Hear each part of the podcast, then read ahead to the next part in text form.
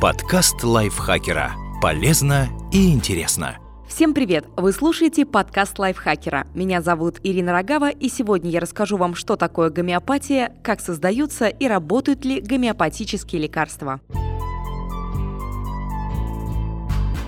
Гомеопатия – целая отрасль альтернативной медицины, созданная Самуэлем Ганиманом в XVIII веке, в которой считается, что все болезни лечатся несколькими принципами. Подобное лечится подобным, нужны минимальные дозы лекарств, лечить надо не болезнь, а человека. На этом стоит теория, на основе которой и делают гомеопатические лекарства. В XVIII веке популярность гомеопатии была понятна, потому что официальная медицина на тот момент недалеко от нее ушла, а процесс лечения больше напоминал пытки и опыты, чем чем помощь больному, но почему-то и сейчас в нее верят. Как готовятся гомеопатические лекарства?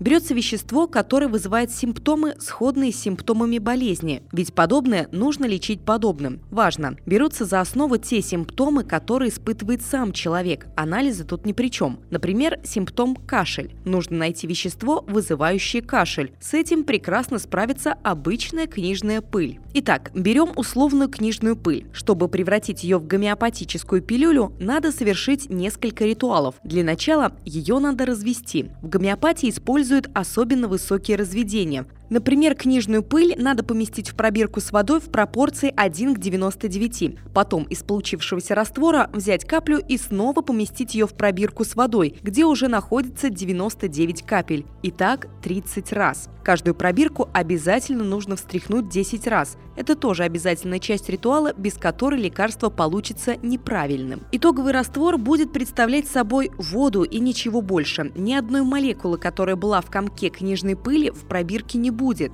В XVIII веке, когда Ганиман придумал гомеопатию, об этом уже догадывались. После открытия атомов догадки подтвердились. Откуда берется действующий эффект, если молекул вещества нет? Ниоткуда. Исследователи говорят, что никакого эффекта нет и быть не может. Гомеопаты отвечают, что информация или заряд от молекулы вещества передается в воду, которая эту информацию запоминает, а потом транслирует через лекарство в организм. Это порождает массу вопросов, на которые точного ответа нет. Откуда вода знает, что именно ей передавать? В воде куча примесей. Почему она не передает информацию от них? Почему вода помнит молекулы вещества, но не стеклянные стенки пробирки? Когда воду наносят на сахар, чтобы получить таблетку, она вообще испаряется. Память остается? Гомеопаты признают, что понятия не имеют о точных механизмах передачи заряда, но пробирку встряхивают, потому что так вода заряжается лучше. А еще надеются на то, что наука обязательно откроет, как работает память воды. А там есть что открывать. Нет, если бы гомеопатия работала, то это показали бы научные исследования, а они демонстрируют обратное. И Всемирная организация здравоохранения гомеопатию не рекомендует. Есть и такие исследования, которые говорят о пользе шариков и растворов, только при их проверке оказывается, что они не соответствуют научным стандартам. Индивидуальный подход тут тоже играет роль. Очень удобно говорить, что гомеопатическое лекарство нельзя проверить доказательной медициной, потому что гомеопатия не для статистики, это индивидуальный натуральные лекарства, что не мешает производителям штамповать и продавать в аптеках сотни препаратов, которые якобы спасут всех. Гомеопатия – это вредно? Для вашего кошелька, да, навредить себе тем, чего нет, невозможно. Гомеопатия может навредить только в двух случаях. Первый. Если вы отказываетесь от официального лечения в пользу сахарных крупинок, пропитанных памятью воды. И второй. Если гомеопаты решили не разводить действующие вещества до нужной кондиции и ингредиенты оказались в таблетках в большем количестве. Почему гомеопатия так популярна?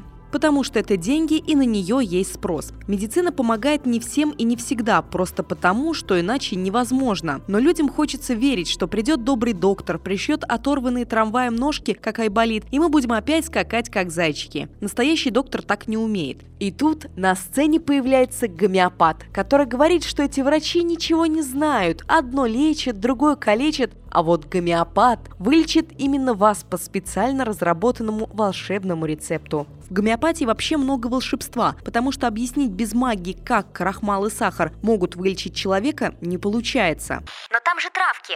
Иногда в гомеопатические лекарства добавляют растительные компоненты в лечебных дозах. Это уже не гомеопатия в строгом смысле этого слова. Иногда в аптеках стоят отдельные полки для гомеопатических препаратов, на которых располагается и гомеопатия, и препараты с экстрактами трав. Это обман, который играет только на руку гомеопатам. Активируется логическая цепочка. С травами значит натуральная, значит безвредная, значит поможет и не навредит. В этой цепочке множество дыр. Не все травы одинаково полезны, а их бесконтрольный прием может убить. Фитотерапия вообще сложнее, чем ромашковый чай. Но главное, что смешивается вполне себе работающая фитотерапия с абсолютно невменяемой гомеопатией. В гомеопатии нет трав, если они там и были, то к финальному разведению от них ничего не осталось, кроме пресловутой памяти воды, которой нет.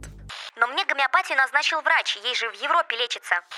Поменяйте врача. В теории представитель медицины не может быть гомеопатом, зато на практике существует множество гомеопатов, которые в прошлом медики. Причины, по которым изначально вменяемые люди ударились в шарлатанство, печальны. Это либо беспросветная бедность, из-за которой человек готов впаривать пациентам пустышки, либо абсолютная некомпетентность. Неизвестно, что страшнее. Гомеопатия действительно лечится в Европе, только не вылечиваются. Некоторые гомеопатические препараты официально поддержал наш Минздрав это тоже не повод за них платить.